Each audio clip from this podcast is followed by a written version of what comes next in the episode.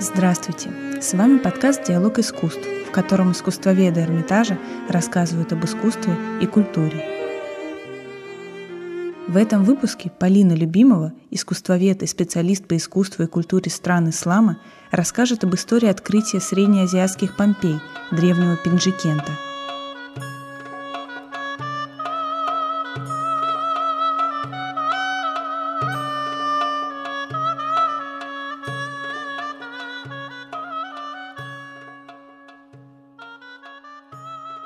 По дну безмолвного ущелья бежит резвая река.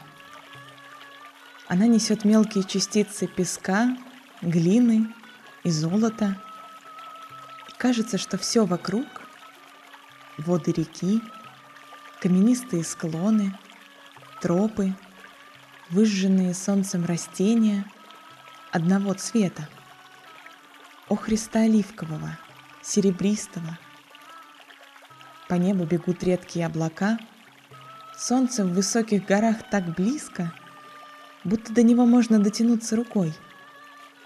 Забываешь, что в ответ оно может безжалостно обжечь. Это солнце Средней Азии.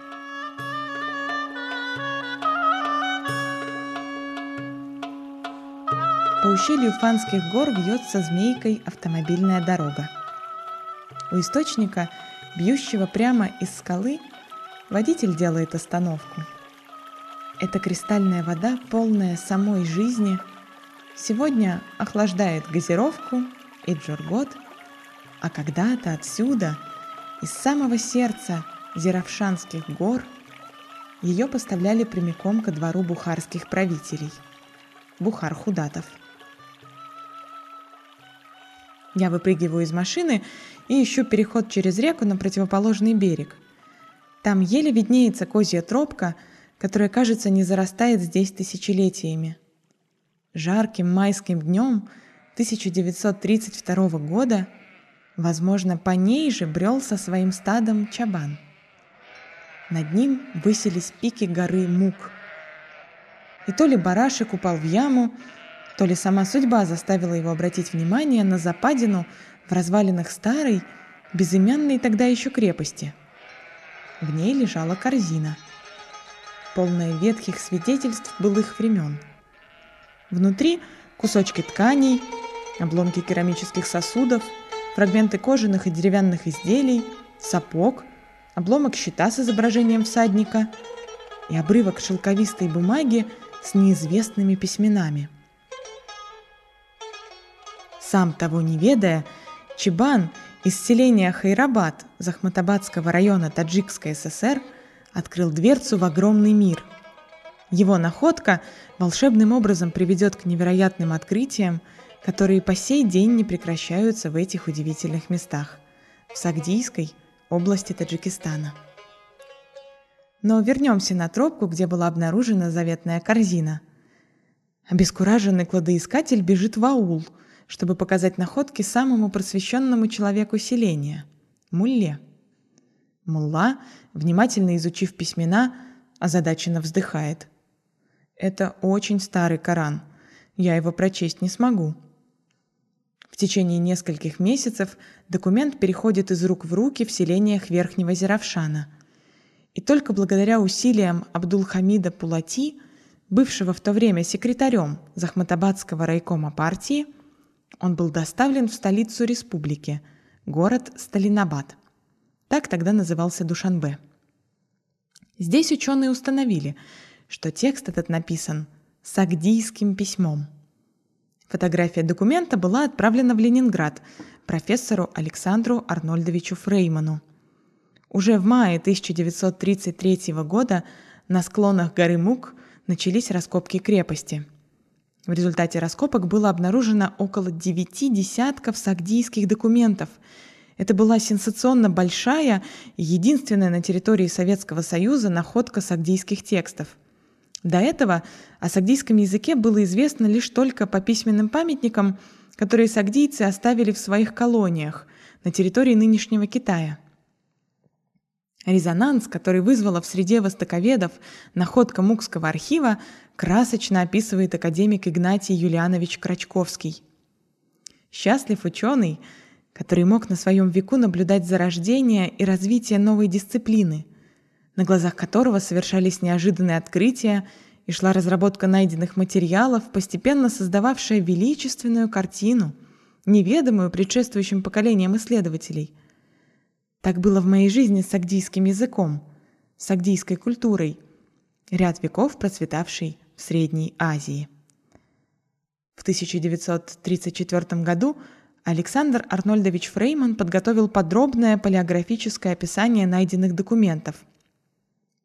Было установлено, что все найденные документы должны относиться к периоду не позднее начала третьего десятилетия VIII века нашей эры, до 722 года. А значительное число этих текстов связано с именем Диваштича, правителя Пенджикента – казненного арабами в 722 или 723 году. Все связи и дороги отныне вели исследователей на запад от горы Мук, где на той же реке, в златоносном Зеравшане, стоял и стоит поныне древний город Пенджикент. Сегодня Пенджикент – милый небольшой городок на границе Таджикистана и Узбекистана – уютно устроившийся в широкой долине реки Зеравшан. Здесь живут таджики, радушные гостеприимные люди с огромными сердцами. А когда-то в раннем средневековье на городище древнего Пинджикента, что ныне высится над современным городом, жили сагдийцы, ираноязычный народ, державший в своих руках рычаги работы главной торговой артерии мира – Великого Шелкового пути – их страна, Согд или Сагдиана, занимала территории современных Таджикистана, Узбекистана и частично Туркменистана. Мобильные, многоязычные и высококвалифицированные купцы, сагдийцы соединяли разрозненные регионы, передавали товары на большие расстояния и обеспечивали развитие мировой торговли и обмена. А вместе с товарами они переносили с востока на запад и обратно – идеи, фольклорные сюжеты, новейшие модные тренды. Можно смело сказать, они были настоящими инфлюенсерами своего времени. О существовании древнего городища Пенджикента к 1935 году уже знали.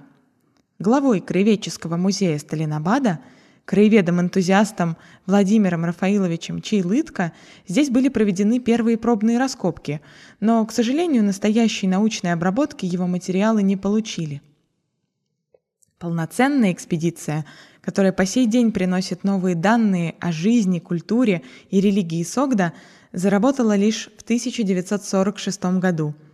С тех пор единственный пропущенный полевой сезон пришелся на ковидный 2020 год – Первые годы экспедиции руководил выдающийся востоковед, специалист по мусульманским историческим источникам, член-корреспондент Академии наук Александр Юрьевич Якубовский. В состав экспедиции входили сотрудники Государственного Эрмитажа, Института истории материальной культуры, Ленинградского государственного университета, а также коллеги из Таджикистана и Узбекистана. Первые сезоны археологи надеялись найти на цитадели, Кухиндизе и городище – Шахристане, Пенджикента, письменные документы, похожие на те, что были обнаружены Чебаном на горе Мук. Но специалистов постигло разочарование. Были обнаружены сургучные печати, обгоревшие деревянные конструкции, сохранившиеся архитектурные формы, даже небольшой клад драгоценностей, но не тексты. Если бы знали тогда археологи, что истинные сокровища, которые прославят Пенджикент на весь мир, впереди. С 1948 года археологи стали находить удивительного качества монументальную стенную живопись. Росписи с первого взгляда поражали масштабом, звучностью цвета, изяществом исполнения, разнообразием сюжетов. Кем были эти герои, боги, демоны – что наблюдали за открывшими их счастливчиками. Еще большим потрясением для специалистов стала их хрупкость. Эта живопись, выполненная минеральными красками по сухой лесовой штукатурке поверх стен из сырцового кирпича, напоминала эфемерностью крыло бабочки. Опасаясь потерять эту красоту навсегда, экспедиция вынуждена была засыпать росписи и потратить межсезонье на поиск волшебной формулы сохранения этой живописи. Рецепт был разработан в 1949 году эрмитажным реставратором Павлом Ивановичем Костровым. В его основе лежало использование обратимого полимера ПБМА – полибутилметакрилата. Уникальная методика Кострова позволила спасти множество ранее открытых среднеазиатских да исламских живописных циклов в Афросиабе, Варахше, Шахаристане, Уструшане. Более того, она используется пенджикенской экспедицией по сей день.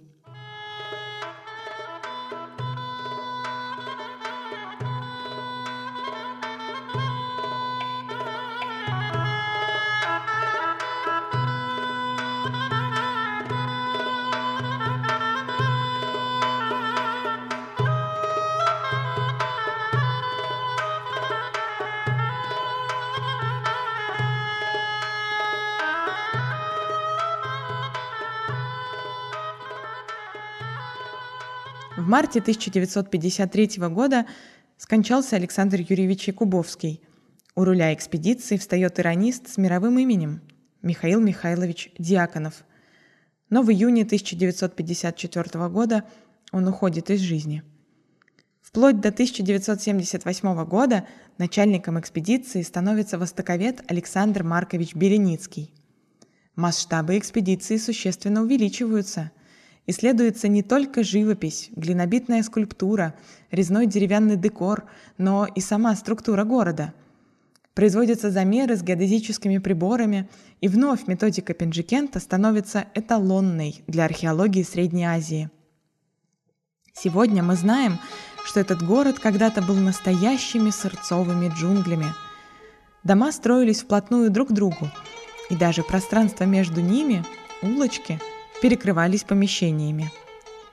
В тени айванов наслаждались сочными фруктами купцы, возвратившиеся из дальних странствий со своими верблюдами. В караван-сараях отдыхали гости радушного города, в храмах с вечно горящим огнем молились божествам со всех уголков шелкового пути. На базарных площадях не прекращалась бойкая шумная торговля. В роскошных залах богатых домовладений – бродячие музыканты исполняли песни о славных героях, о вечных битвах добра и зла, света и тьмы. Гости наслаждались затейливыми ритмами и любовались стенной живописью. Древние сказания оживали на их глазах. Bele Keştimin nazilen o dilberi mehpare beley Bir de dönse vuracak sineme yüz yare beley İncime aşığa cor eylese biganeye В 1979 году начинается золотая эпоха в истории Пенджикенской экспедиции – это время, когда ею руководит Борис Ильич Маршак. Вместе с Валентиной Ивановной Распоповой более полувека он исследует памятник, ставший делом всей его жизни. При нем продолжаются широкомасштабные раскопки. В Эрмитаже проходит крупная выставка древности Таджикистана. Пинджикент становится центром притяжения для любопытных туристов со всего Советского Союза – Городище признают заповедником, строится музей истории и культуры древнего Пинджикента, активно планируется консервация и музеификация городища. Увы, 90-е годы и гражданская война в Таджикистане не позволяют реализовать задумку. Однако полевые исследования продолжаются, выходят монографии, посвященные пенджикенским росписям. Борис Ильич, племянник Самуила Яковлевича Маршака, был огромным знатоком персидской литературы, сагдийской религии, визуальной традиции Согда. Стоило ему взглянуть на едва показавшиеся из земли фрагменты живописи, он почти всегда наперед знал, что за сюжет скрывался за этими тонкими, невесомыми образами.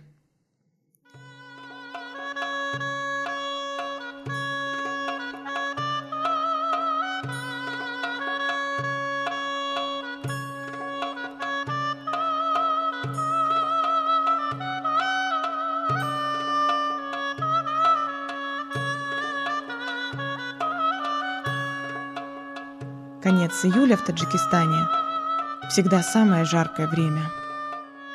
Время, когда с юга, со стороны афганских пустынь, приходят самумы. Эти злые ветра приносят легкий красный песок, застилающий солнце. Кажется, невозможно даже сделать вздох. 28 июля 2006 года останавливается сердце Бориса Ильича. В самый разгар раскопок. В 52 сезон в любимом Пенджикенте. Валентина Ивановна Распопова так вспоминает эти события. Борис Ильич Маршак завещал его кремировать, а прах опустить в Неву. К сожалению, я не смогла выполнить его последнюю волю. Он умер 28 июля, в пятницу – стояла страшная жара.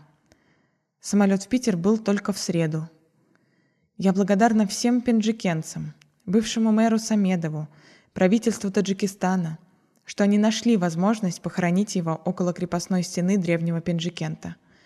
Он отдал 50 лет своей жизни изучению культуры таджикского народа, который очень любил и уважал – Сейчас перед археологами Таджикистана стоит задача сохранить замечательный коллектив пенджикенской экспедиции, воспитанный Борисом Ильичем, и продолжить раскопки Пенджикента. Место захоронения Бориса Ильича непосредственно у городища стало сегодня особо почитаемым местом поклонения памяти этого выдающегося ученого. Судьба экспедиции оказалась под угрозой – в 2007 году работы продолжились под руководством ученика Бориса Ильича, исследователя храмов и проблем религии Согда Валентина Григорьевича Шкоды и Валентины Ивановны Распоповой. В 2008-2009 годах экспедицией руководил Игорь Карлович Малкиэль, заведующий лабораторией научной реставрации драгоценных металлов Государственного Эрмитажа. В 2010 году Пинджикент вновь оказался под крылом искренне влюбленного в это удивительное место востоковеда, ирониста, полиглота, человека поистине энциклопедической эрудиции, Павла Борисовича Лурье. Под руководством Павла Борисовича Пинджикентская экспедиция вновь значительно расширилась и исследует новые объекты, например, городище Хисарак или Мадрушкат в Верхней Матче. Оно расположено в 230 километрах от Пинджикента – на высоте 2250 метров над уровнем моря, что обеспечивает сохранность органики, сходную с той, что когда-то поразила исследователей сокровищ с горы Мук. На Хисараке, как и на Муге, найдены сегодня фрагменты тканей, изделий из дерева, кожи, и древний Пинджикент не перестает радовать нас новыми стенными росписями, фрагментами деревянного декора, печатями, керамикой. Город продолжает раскрывать свои тайны – при этом половина городища все еще не раскрыта. И город Диваштича можно раскапывать еще 70 лет. Мы будто забыли о том, с чего же все начиналось. Чебан, корзина, распевное имя древнего правителя. В 722 году, в разгар нарастающей исламизации Передней и Средней Азии, Пинджикен был занят арабскими войсками. Часть города была безжалостно сожжена – Диваштич с верными ему людьми бежал на восток, в горы. Там, у Муга, в 80 километрах от Пинджикента, состоялась битва, в которой арабы взяли вверх. Диваштич был пленен и распят. Следов жизни в 730-е годы на городище Пинджикента нет. Лебединой песню города стали 740-е годы. Вдруг вспыхивает строительство, обновляются старые строения, возводятся новые – в этих домах мы встречаем самые лучшие, самые знаменитые образцы настенных росписей. К этому времени относится создание знаменитого цикла «Рустамиады» – росписей синего зала, повествующих о славных подвигах главного богатыря иранского эпоса Шахнаме – Рустама. В 750-е жители долины Зиравшана обращаются в ислам. Древнее городище пустеет. Уцелевшие от второго арабского нашествия жители спускаются вниз, в долину реки, и строят там новые дома. Шахристан зарастает ковылем и хазариспандом – травой тысячи богов. Древний пинжикент засыпает и ждет. Ждет, когда чебан появится на тропке, вьющейся по дну ущелья Фанских гор.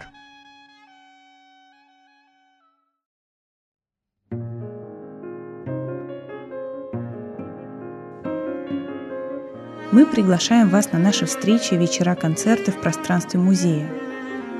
Билеты можно найти на официальном сайте Эрмитажа в разделе «Диалог искусств». Наш подкаст можно слушать в социальных сетях и на всех стриминговых площадках. За музыку для нашего подкаста спасибо лейблу «Мелодия».